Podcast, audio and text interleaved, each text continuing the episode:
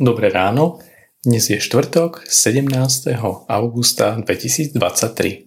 Slovo Božie je napísané v Evaníliu podľa Matúša v 10. kapitole od 40. po 42. verš takto. Kto vás príjima, mňa príjima. A kto mňa príjima, príjima toho, kto ma poslal. Kto príjima proroka ako proroka, dostane odmenu proroka. Kto prijíma spravodlivého ako spravodlivého, dostane odmenu spravodlivého.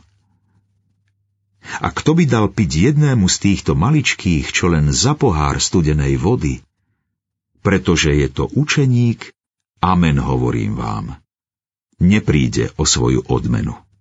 Akceptovať alebo neakceptovať. Nemôžeme sa klamať a navrávať si, že v našom živote boli situácie alebo že doň vstúpili ľudia, ktorých sme vedeli hneď akceptovať. Že sme vždy každého prijali, uznali, súhlasili s ním. Možno ešte v teoretickej rovine to ovládame. Vtedy, keď máme niekoho poučať alebo ho nasmerovať či usmerniť ho, čo by mal urobiť na zachovanie pokoja – keď však prišla tá chvíľa, že sme mali niekoho akceptovať my, či s niekým súhlasiť, uznať, či prijať ho, bolo to tiež také jednoduché, ako rady, ktoré zvykneme dávať iným? Isté nie. Áno, v mnohom to závisí od daného okamihu, od ľudí, situácie, ale podstata zostáva rovnaká. Akceptovať alebo neakceptovať. Stáva sa, a čoraz viac sa s tým stretávame, že v tomto rozbúrenom svete dochádza medzi ľuďmi k veľkým nezhodám. Prečo by sme nemohli robiť niečo, čo nás naplňa? Prečo sa bojíme radovať? Prečo sa obávame toho, čo si o nás pomyslia druhý, ak sa do situácie snažíme vnášať pokoj? Ako veriaci človek slúž.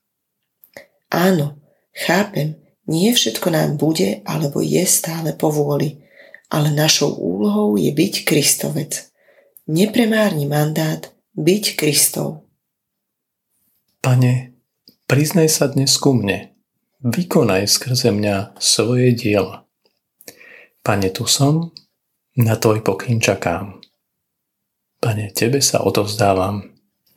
Amen.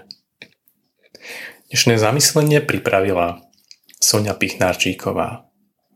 A pamätajme vo svojich modlitbách na cirkevný zbor Rimavská sobota.